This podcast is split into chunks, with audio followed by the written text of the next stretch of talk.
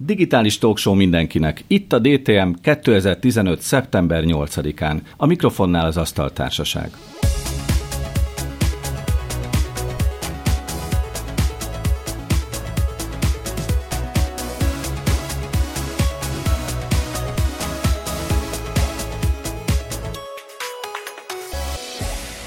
Egy jókora méretű három méteres tévékészüléket mutattak be a Berlinben zajló IFA elektronikai kiállításon, de nem a mérete a fontos, hanem az, hogy a készülék mindkét oldalán egy teljes értékű tévéként funkcionáló panel található. Szóval ezzel a képernyővel szó szerint a dolgok mögé lehet nézni, mert ha megkerüljük, akkor a másik oldalon is találunk egy képernyőt. A hvg.hu cikkében fotón és videón is látható, ez az egyébként hullámos alakú tévé, de az újságíró kollega nem tudja elképzelni, hogy otthon mire lehetne egy ilyen dupla oldalú tévét használni. Ötlet az asztaltársaságban van, mire lehetne ezt használni? Tegnap Milyen... volt az ír-magyar meccs, férfiak nézik az egyik oldalon a meccset, a másik oldalon pedig amilyen gasztroműsort a hölgyek. Igen, csak akkor a gasztroműsor később ér véget, akkor komoly gond van, mert átrepül valami a másik oldalra menet közben. Arról nem is beszél, hogy elég nagy hangzavar keletkezik, nem? Hát nekem ez a legnagyobb problémám ezzel a technikával, hogy két különböző hang szól, vagy ez hang nélkül képzeljük el? Vagy pedig egy fülhallgatót kell használni a három tévéhez. Méter, három méteres tévéhez fülhallgató. Lehet vagy maga kettő, a képernyő is. Bluetooth fülhallgatót kettő.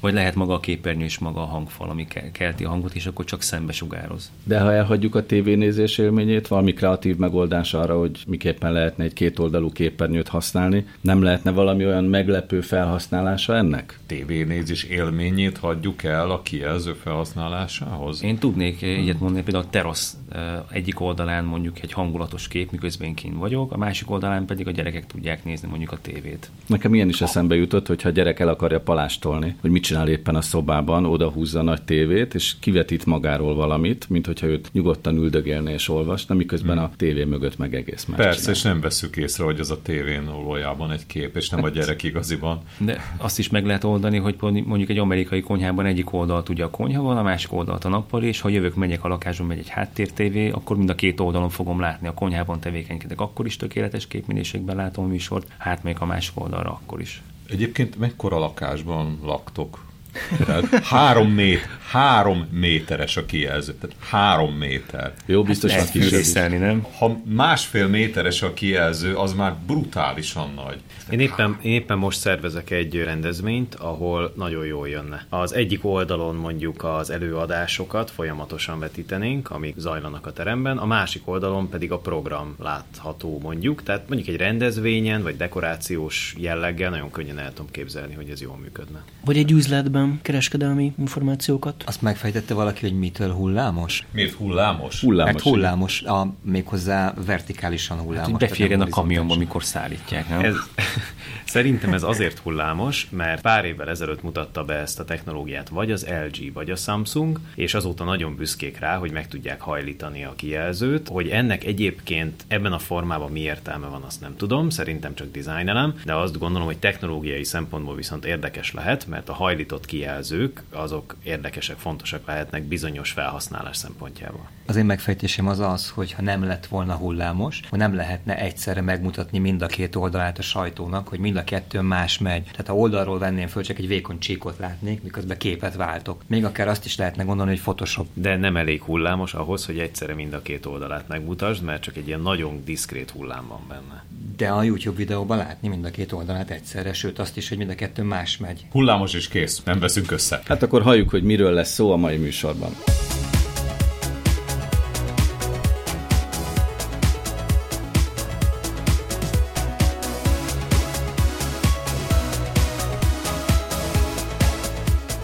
Bemutatjuk a szignálunk állarcos szerzőjét. 8 bit rock, ritmus és energia. Érkezik Lukhes. Tilos lesz vezetni? Jönnek az intelligens autók. Bérautó vagy guruló dolgozószoba. Időutazás és féregjárat, ezek lehetségesek? Genfben és Barcelonában. Igen. Hallókészülék és okostelefon. De mire jó? Segítség a hallássérülteknek. Végül digitális gőzgép, avagy jön a Steamboy. Ez a 21. századi steampunk. Mindez a mai DTM-ben. Tartsanak velünk!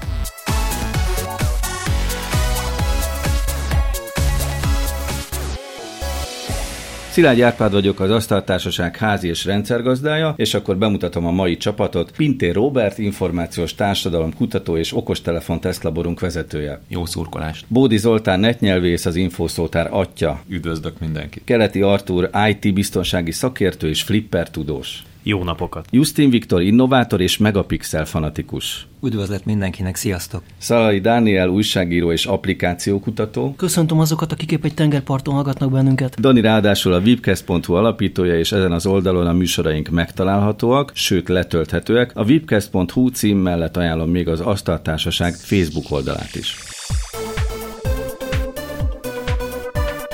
Kezdjük a műsort a híreinkkel. Bejelentették a 250 megapixeles képérzékelőt Justin Viktor. A Canon egy vadonatúj képérzékelőt jelentett be, ami 250 megapixel felbontásra képes. Ez gyakorlatilag egy 19580x12600 pixeles képet kell elképzelni. A teszt során ezt a Canon mérnökei úgy tesztelték, hogy egy 18 km távolságban repülő repülőgépnek az oldaláról olvasták le az azon található karaktereket. A gyakorlatilag a kép egy 40 ezred részét nagyították fel, és olvasható feliratot kaptak, óriási a méret. Ezzel azt is mondod, hogy katonai felhasználása van az ilyen hatalmas képérzékelőnek? Hát ennek szerintem mindenképpen lesz biztonságtechnikai katonai felhasználás, de ipari berendezésekbe is szállják, illetve mérőműszerekben valószínűsíthető a landolás. Tehát akkor az általunk használt fényképezőgépekben nem nagyon valószínű, hogy ez Én nagyon remélem, hogy egyszer igen. A megapixel fanatizmusból nehéz kitörni, magam is fotózom, de biztos, hogy nem holnap lesz.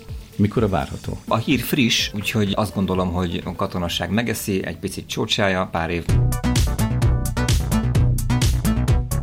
Az idei informatikai biztonság napjáról már tudjuk, hogy szeptember 23-án és 24-én lesz, mégpedig a Grupama arénában, és ott lesz egy FBI vezető, meg egy tájföldi szakértő is, de az újabb infók most érkeznek Keleti Artúrtól, a főszervezőtől. Nagyon jó hír, hogy az említett urak mellett még gyakorlatilag a legfontosabb biztonsági cégek és szervezetek vezetői, műszaki igazgatói is jelen lesznek, sőt előadásokat is fognak tartani, hogy néhányat kiemeljek, például a Palo Alto Networks-nek az egyik vezetője is előadást tart majd kiberbiztonsági témában, de ott lesz például az Intersecurity, akit régebben McAfee-ként ismertünk, ugye mostanság már a McAfee névtől egy kicsit arrébb húzódott a, a szervezet, ugye emlékszünk rá, hogy John McAfee mi mindent művelt a, az elmúlt két évben, úgyhogy valószínűleg ez ennek egy hatása. De szó lesz például DLP-ről is, ami ugye az adatszivárgással kapcsolatos kérdés, és azt feszegeti Tóth Péter Barnabás a CDSIS-től, hogy vajon mi a jelene meg a jövője az adatszivárgás megelőzésének kérdésének, ami ma egy óriási probléma. Adatszivárgás, amikor nem figyelnek oda a munkavállalók, hogy hova tűnnek az adatok? Hát vagy nem figyelnek oda, vagy valaki más figyel oda arra, hogy kilopja az adatokat alóluk. Ez is egy variáció. Aztán ez egy nagyon érdekes előadás, szerintem kifejezetten izgalmas, Frész Ferenctől, aki a Cyber Services-nek az alapítója, és róla azt lehet tudni, illetve a csapatáról, hogy a legutóbbi időkig ők voltak tulajdonképpen az etikus hackerei a kormányzatnak, és aztán az egész csapat egyben megalapította a Cyber Services-t, és most már privát cégként gyakorlatilag államoknak biztosítanak a jövőben védelmet, kibervédelmet. T-Systems munkatársai gyakorlatilag azzal foglalkoznak, hogy megelőznek biztonsági incidenseket, és erről fognak egy előadást tartani, hogy hogy működik ez a központ, az úgynevezett SOC központ, ez a Security Operating vagy Operation Center. Lesz előadás, amit a Magyar Biztonsági Civil Akadémia tart, kettő ilyen is lesz. Az egyik arról szól, hogy a nagy testvér mindent lát, vagyis kiszab határt az adatgyűjtésnek a civil kontroll szerepe. De lesz arról is téma, hogy a közigazgatásban most már egyre több adatot tárolnak a felhőben, és hogy vajon ez a felhőben tárolt információ és adat, ez hogyan ne kerüljön idegen kézre, ez szintén izgalmas kérdés. Lesznek technológiai bemutatók is egyébként, az IBM, a Noreg fognak tartani bemutatókat, a Trend Micro is, aki nem olyan régen tért vissza Magyarországra, de lesz egy nagyon izgalmas kerekasztal beszélgetés a második nap, ahol nagy valószínűséggel magas szintű állami vezetők fognak majd részt venni, és arról beszélni, hogy a kiberbiztonság hogyan alakul az életükben. Gazdag program lesz akkor idén is az ITBN-en, szeptember 23-24, Grupa Marina. Így van, mindenkit szeretettel várunk, és ami nagyon fontos, hogy a regisztrációt időben intézzék el, mert idén referenciához kötődik a regisztráció, ez azt jelenti, hogy csak úgy nem lehet regisztrálni, hanem egy visszaigazolás szükséges egy piaci szereplőtől.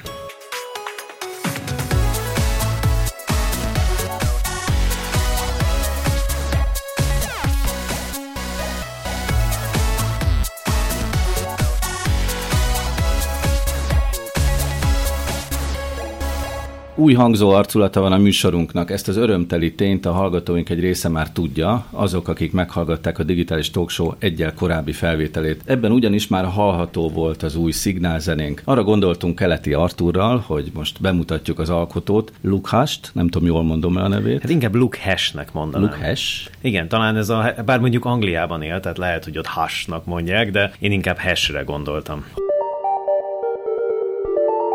Honnan ismered őt? Miért pont veled beszélgetünk Luke Hashről? Én úgy ismerkedtem meg az ő zenéjével, hogy keresgéltem az interneten különböző ilyen 8 bites átdolgozásokat. Kíváncsi voltam, hogy ki csinál ilyet jó minőségben. A 8 bites, ugye ez a 80-as évek számítógépes játékzenéjének világa. Aki nem szakértő, Commodore 64-es prüntjögés címszóval esetleg felismerheti, hogy miről beszélünk. Tehát ilyen zenéket kerestem, és ráakadtam a fiatalemberre, aki mert az érdekes, hogy ő mindig egy ilyen mazban jelentkezik a különböző videó videókban. Én arra is gondoltam egyébként, hogy ő lehetne a 8 bites Daft Punk, nem? Lehetne, lehetne, de a műsor előtt elkezdtük nézegetni az internetet, és találtunk egy képet, ami lehet, hogy ő van. Tehát nyilván nem tudjuk megmutatni a hallgatóknak, de a kor stimmel, meg úgy nagyjából az alkat is, és egy Commodore feliratú pólóban pózol itt, úgyhogy elég valószínű, hogy ő az. Róla azt lehet tudni, hogy 84-ben született, tehát mindössze 31 éves. Ebből azt gondolom, hogy valamennyit átélt ebből a 8 bites komodoros világból, de nem olyan nagyon sokat. Amit az is bizonyít, annyit, hogy ő egyébként zenében más hangszerekkel próbálkozott. Tehát körülbelül 2003 környékén kezdett el igazából amatőr módon zenélni. Mellesleg megjegyzem, hogy elkezdtem vele beszélgetni, és kiderült, hogy ő egy bankban dolgozik napközben, tehát hogy neki nem a zenélés a fő tevékenysége. Elképzelhető, hogy azért is viseli ezeket a maszkokat, mert gondolom, hogy nem akarja nagy dobra verni, hogy ő egyébként mit csinál hobbiként. Ehhez képest egyébként már a sokadik nagy lemezét adta ki idén júliusban. Pontosan, pontosan egyre, egyre több uh, nagy lemez jelenik meg tőle. Ami nagyon izgalmas, hogy ő úgy definiálja a saját művészetét, hogy ez egy 8 bites rock, ami egy kicsit ilyen önellentmondásos dolog, de ha belehallgatunk a zenébe, akkor rájövünk, hogy nem is annyira. Úgyhogy a dal címe az a Hong D, úgy van írva, H-O-N-G-D-A-E. Ebben most hallgassunk vele egy kicsit.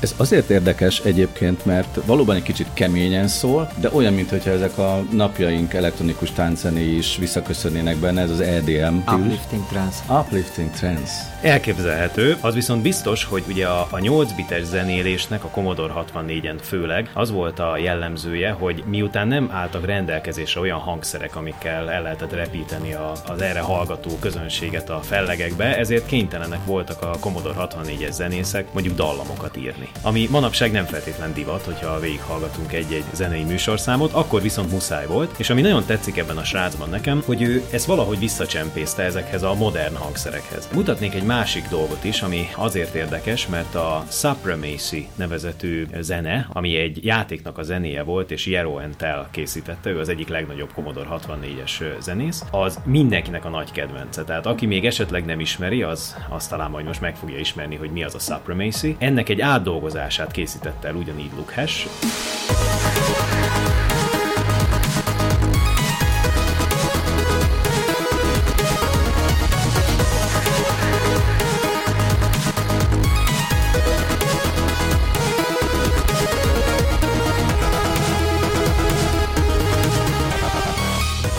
Ami még nagyon érdekes az ő zenéjében, hogy Commodore 64-eseket és Nintendo-kat alakít át olyan formában, hogy abból ezek a különböző track-szerű hangok jöjjenek ki, tehát modern hangzások jöjjenek ki, nem az eredeti Commodore 64-es zenék, vagyis amikor ő éppen DJ üzemmódban van, akkor ezeket a Commodore 64-eseket, meg Nintendo-kat, meg keverő pultokat használja arra, hogy előállítsa a zenét. Sőt, ahogy én a videoklipjében láttam, még billentyűzetként is használja használja, mint hogyha az lenne a sok oktávos hangszer. Igen, de nem olyan billentyűzetként, mint mondjuk egy szintetizátor, hanem a különböző mintákat, hangmintákat és szekvenciákat játsza be vele. Tehát tulajdonképpen a trackerhez kapcsolt olyan eszköz, amivel ezeket le lehet játszani. Magyarán, ha valaki megnézi például a YouTube-on ezeket a videókat, mint például a Supremacy zenéhez készült videót is, akkor két dolgot lát, ezeket az eszközöket, másrészt pedig Luke Hash személyesen két szemében úgy rögzítette a videót, hogy ő saját magát kvázi lemásolta, illetve illetve minden videón látható vagy egy botkás, vagy egy viszkis üveg, erre egyébként felhívnám mindenkinek a szíves figyelmét.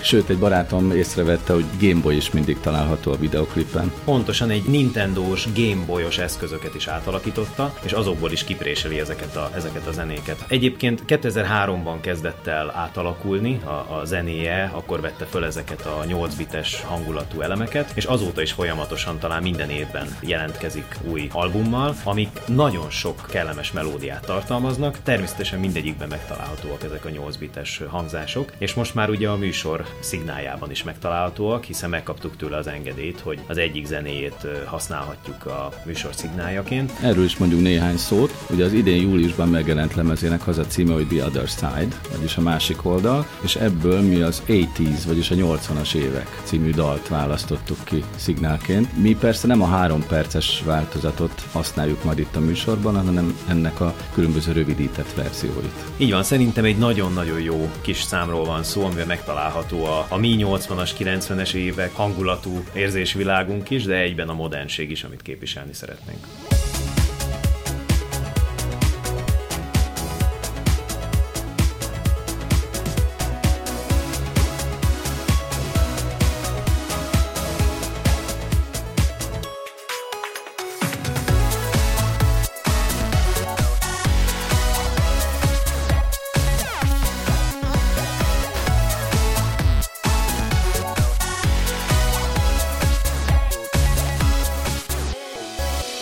Lassan Magyarország útjain is megszokottá válnak a Google spéci autói, amivel időről időre lefotózzák a legforgalmasabb útjainkat az internetes térképszolgáltatás számára. Felmerült az is, hogy robotok vezethetnék az autókat, hogy még tovább csökkentsék a költségeket, de egyébként már a tévéreklámokból is jól ismerjük a gomnyomásra beparkoló autókat. Közelek tehát a sofőr nélküli autózás korszaka. Pinté Robert még azt is tudni véli, hogy egyszer majd tilos lesz autót vezetni. Hogy-hogy? Nincs az olyan nagyon messze. Szerettek autót vezetni? Én igen.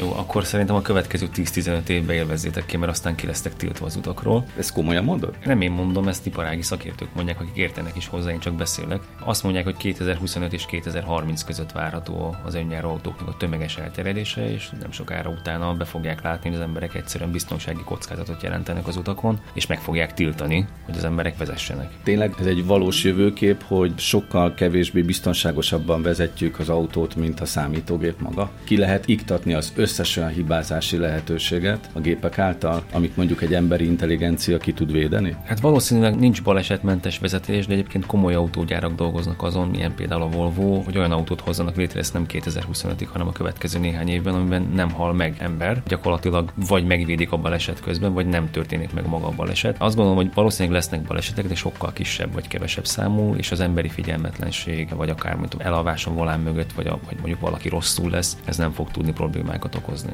Én nekem volt balesetem, és volt olyan döntési helyzetem, hogy én neki menjek a betonfalnak, vagy összetörjem azt, aki kijött elém. Fel fognak lépni olyan dilemmák, mint a Asimovnak a robotika törvényei típusú dilemmák, hogy melyik vagy a játékelméletnek bizonyos szituáció, hogy melyik döntést hozzam meg, három ember hajjon meg, vagy 15. Vagy... És hogy döntöttél? Én úgy döntöttem, hogy én menjek neki a betonfalnak. És mégis megmaradtál. Meg. Jó, ennek csomó technikai kérdése lesz majd a jövőben, amivel szerintem találkozni fogunk, de most szerintem ebben a témában menjünk azzal tovább, hogy kell egy sor dolog a robotautókhoz. Kell például 5G-s hálózat, meg kell az is, hogy a dolgok internete jól működjön.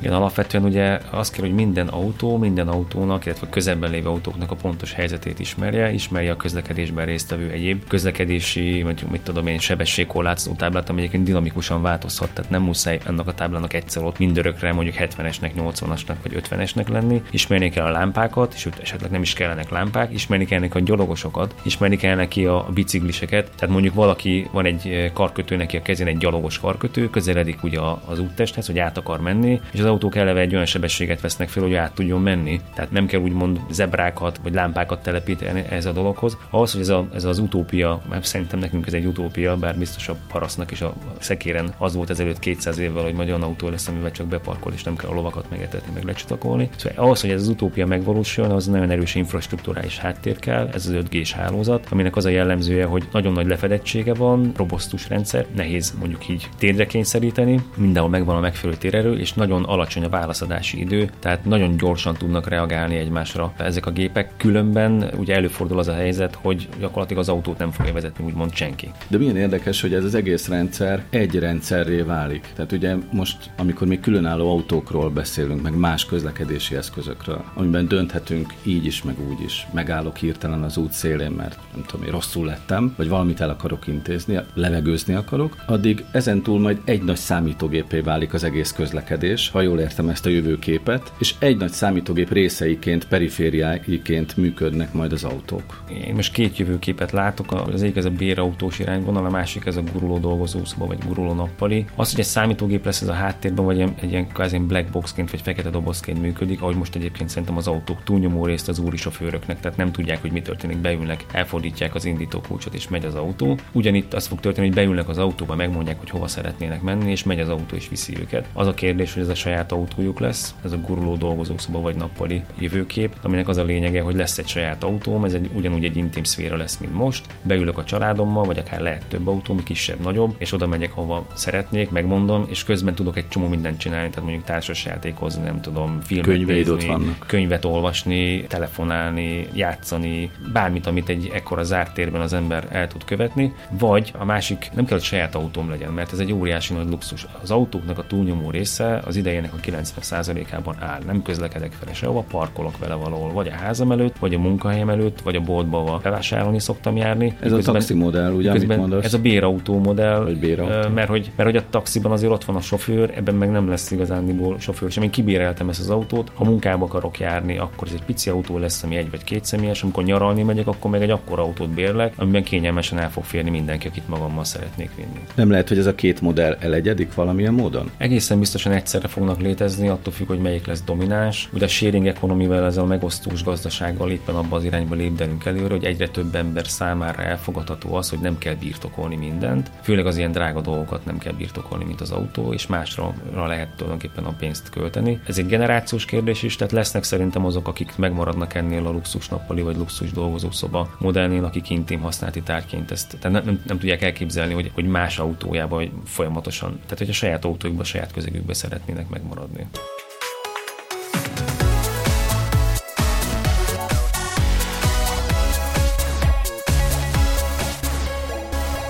Kicsit tudományos fantasztikum és kicsit valóság is az, amiről most szó lesz. Fizikai alapkutatások és olyan témák, amiket eddig regényekből és filmekből ismertünk, kezdve például az időutazással. Hogy kerül ez a mi témáink közé, kedves Justin Viktor?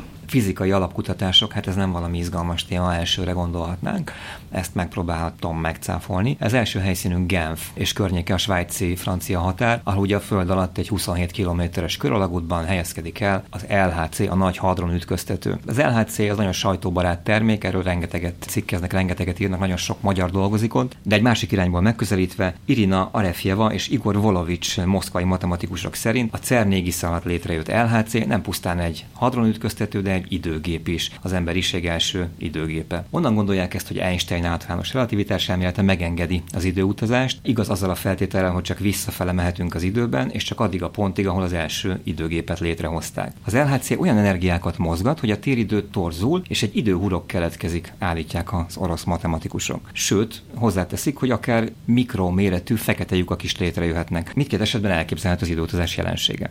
De ez akkor csak ilyen mikrokörülmények között lehetséges, ugye? Meg ilyen részecskékkel kapcsolatban emlegettek ilyen jelenségeket. Szóval itt nem lehet arról szó, hogy mondjuk te elindulsz egy gépbe, és aztán hirtelen három perccel korábban találod magad. Alapvetően ugye részecskék ütköztetése folyik az LHC-ban nagy energián, és ezeknek a mérése, ezeknek a vizsgálata során próbálnak arra asszociálni, próbálják kitalálni, hogy mi történik, milyen alapvető elemi részecskékből épül fel az anyag. Próbálják úgy magyarázni az eredményeket sokan, hogy ez az időutazást támaszza alá, mások meg az ellenkező oldalt próbálják alátámasztani, hogy ez butaság, időutazás nincs, és ezekre másfajta magyarázat is létezik. A, az igazán érdekes iskola az azt mondja, hogy a, az LHC létrejötte lehet az első olyan pont, vagy a beindításának a pillanata, ahová még pontosabban az első olyan pillanat, amikor azt az energiaszintet produkálta a gyorsító, ahol már az időutazás elméletben lehetséges, ahova egyszer majd, amikor ez a, az időutazás valóságá válik a távoli jövőben, vagy a közeli közeljövőben visszaérkeznek az első időutasok. Ez nem egyszer, majd most. Tehát az, idő,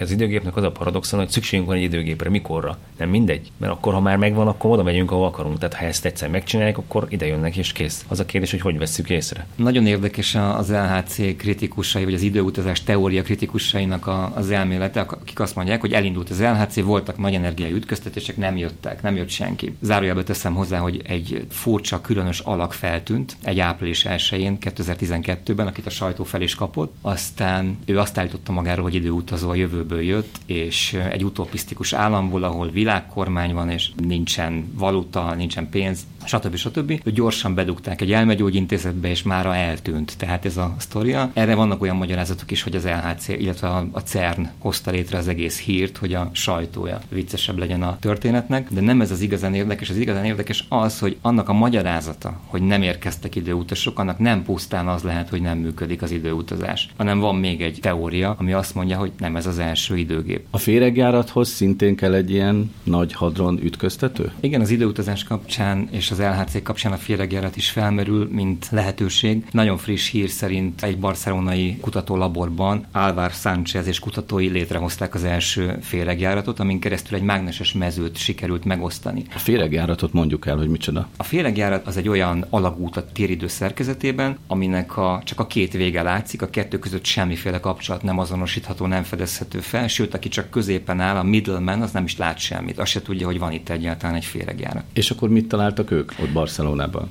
Barcelonában létrehoztak egy olyan alagutat a téridőben, aminek az egyik oldalán létrehoztak egy mágneses mezőt, áttolták ezen az alagúton, és a mágneses mezőből, aminek ugye van egy északi meg egy déli pólusa, két mágneses monopólus jött létre a két kiáraton, ami önmagában is paradoxon, hiszen mágneses monopólus a természetben nem létezik. Mi az a mágneses monopólus? A mágneses monopólus egy olyan mágneses mező, aminek csak északi vagy csak déli pólusa van. De azt mondd el nekem, hogy ennek mi a jelentősége a mi számunkra? Tehát ebből hogyan lehet mondjuk távközlés vagy digitális technika? Mit lehet ezzel csinálni? Mit lehet ezzel kezdeni? Gyakorlati alkalmazására legelsősorban az MRI készüléket említették, ahol ugye egy kényelmesebb betegkezelés valósulhat meg. Az MRI egy szűk cső, amiben klaustrofób dolog befeküdni. Egy ilyen mágneses monopóluson alapuló mágneses rezonancia képalkotó berendezéssel egy nagyobb tér állhat rendelkezésre a betegeknek, nem annyira, nem lesz annyira klaustrofóbiás az érzés, illetve egyszerre egyidejűleg több MRI felvétel is készülhet. Aztán tovább gondoljuk egy kicsivel, és a kommunikáció fele visszük el, amit kérdeztél, akkor ugye két fél kommunikációja elképzelhető, akik között ez a bizonyos emlegetett middleman, ennek fogalma sincs arról, hogy itt kommunikáció zajlik. Hát ez gondolom evidencia azonnal, hogy katonai felhasználás, vagy esetleg szelidebben távközlési felhasználás és titkosítás.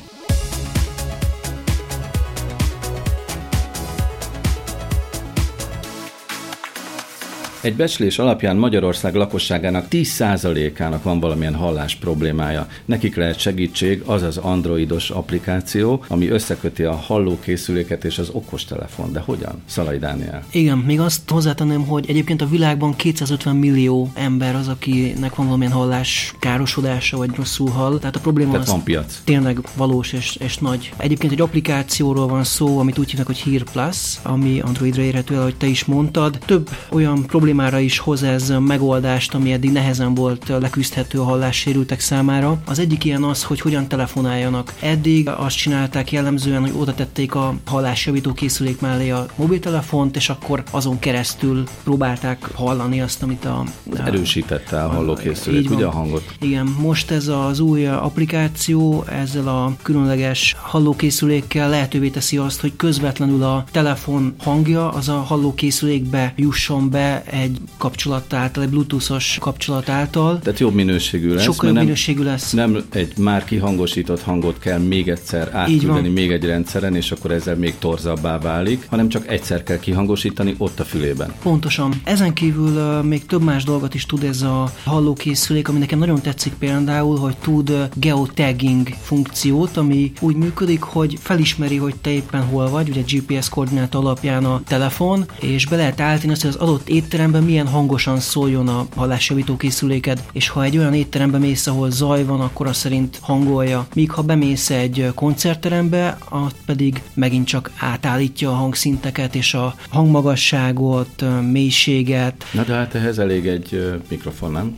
Tehát ez miért kell a geotagging? Mert érzékeli, hogy hol vagy, és akkor mindig az adott környezethez hangolja a hangszinteket. Tehát nem kell mindig újra meg újra beállítani, hogy akkor most mennyire legyen érzékeny az érzékelője. Jó, csak arra gondolok, hogy mondjuk a műpában előfordul időnként rockkoncert is, meg halkzenét adó koncert is, tehát hogy a, ahhoz kell állítani, hogy éppen milyen Lehet többféle van. programot beállítani, és akkor meg lehet adni mondjuk étterem, koncert, és ott azon belül is még tudsz természetesen kapcsolni, további paramétereket állítani. És mit csinál maga az applikáció? Az applikációban tudod kiválasztani választani, hogy melyik programot akarod használni, tehát mondjuk étterem vagy zene, ott tudod a koordinátákat rögzíteni, de ezen kívül még nagyon sok mindent tud a program. Tud például olyat, hogy felolvassa az SMS-eket, az e-maileket, lefordítja az idegen szövegeket. Ami egyébként csodálkoztam, hogy felolvas egy SMS-t, mert ugye ez inkább a vakok számára érdekes funkció, nem a hallás károsodottaknak, Igen, akik látják a lehet olyan, hogy mondjuk egyszerre kettő akár, tehát hogy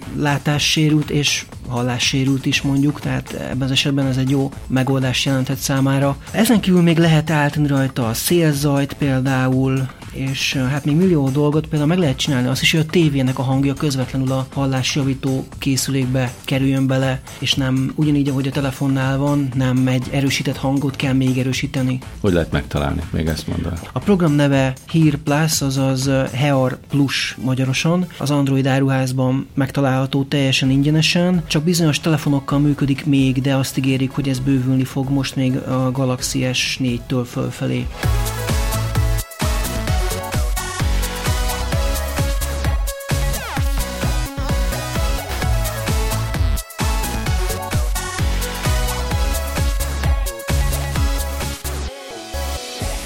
Hadd áruljam el mindenkinek, hogy netnyelvészünk Bódi Zoltán a gőzmozdonyok nagy rajongója. Akár ez is lehet az oka annak, hogy egy modern, kori mondhatnánk digitális gőzgépet talált meg magának a mai alkalomra, de persze egy kis játékkonzolról van szó, amiről semmiképpen nem gondolnánk, hogy gőzgép, de mégis van köze ahhoz. Bódi ó, Zoltán. Ó, igen, igen, a mozdonyok, különösen a gőzmozdonyok a szívem csücske. Imádom őket. Azok az igazi Steam messinek, ugye? Azok az igazi gőzgépek, az igazi erőgép, bizony a 424-es bivaj és társai. De vissza egy ennél sokkal, sokkal, sokkal kisebb méretű és kisebb tömegű eszközhöz, ami egy hosszú éves projektnek a végéhez közeledik. Kezdetben, fejlesztés elején egy operációs rendszer, ami ezen az eszközön fut, úgy hívták, hogy Steam, Steam OS, és erről kapta a munkanevét az eszköz, az egy kis kézi konzol, mint egy mobiltelefon, vagy kicsit nagyobb most áll megjelenés előtt, és az volt a neve, hogy Steam Boy. Nyilvánvaló, hát ezt nem fordítanám ennyire le, hanem hogy a Boy, a Game Boy, meg mindenben ezekben a konzolokban benne van a utótagként, a Boy, tehát, és a, a Steam az pedig egyértelműen az operációs rendszer nevéből származott. De most váltás történik a piacra dobás környékén, és már nem Steam Boy a neve ennek a leendő konzolnak, hanem Smash Zero, és úgy van leírva, hogy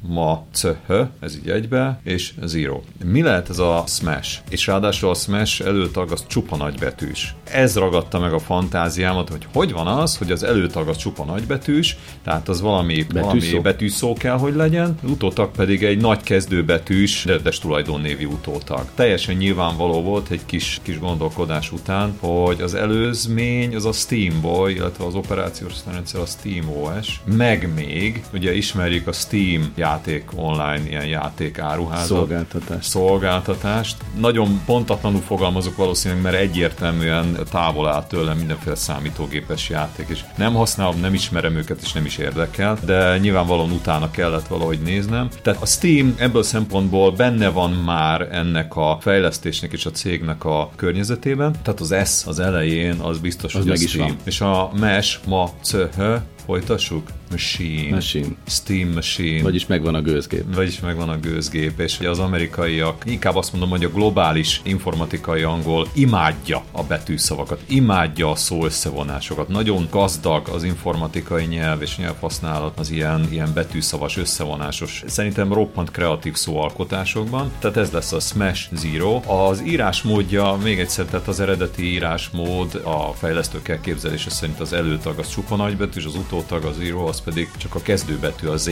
nagy, és utána rendesen kisbetűkkel folytatódik. Jellemzően a magyar sajtóban, meg interpretációban ez zavartalanul és boldogan, problémamentesen kisbetűsödik az egész úgy, ahogy van, de valahogy nem így találódott ki. És még egy apróság, hogy erre ugye Balázs barátunk, a csapatnak a tagja is hívta fel a figyelmet, hogy nem elfelejtendő, hogy a Steam, mármint szolgáltatás mögött álló cégnek vajon mi a neve, mégpedig az, hogy Valve, tehát szele. Ahol a gőzt kieresztjük. Ahol a gőzt kieresztjük. Ez egyébként azért nagyon érdekes, mert megmutatja a nyelvnek és a szókincs bővülésnek és az emberi gondolkodásnak az egyértelmű és szétválaszthatatlan kapcsolatát. Tehát emberek vagyunk, valamiből kiindulunk, és az új elemeket a már tudott ismeretanyagokhoz kapcsoljuk, és annak a mintájára építjük fel. Kognitív metafora körökben.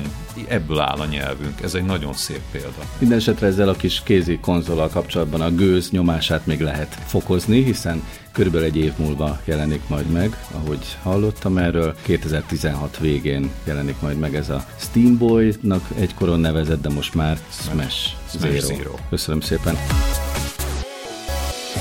Véget ért a mai digitális talkshow, de a korábbi adásainkat akár most azonnal újra hallgathatják a webcast.hu oldalon. Az Asztaltársaság tagjai voltak ma Keleti Artur, Pintér Robert, Justin Viktor, Szalai Dániel és Bódi Zoltán, a hangtechnikusunk pedig Soltész Levente. A szignálzenét Luke Hashnek köszönjük, búcsúzik a műsorvezető Szilágy Árpád. Viszont hallásra!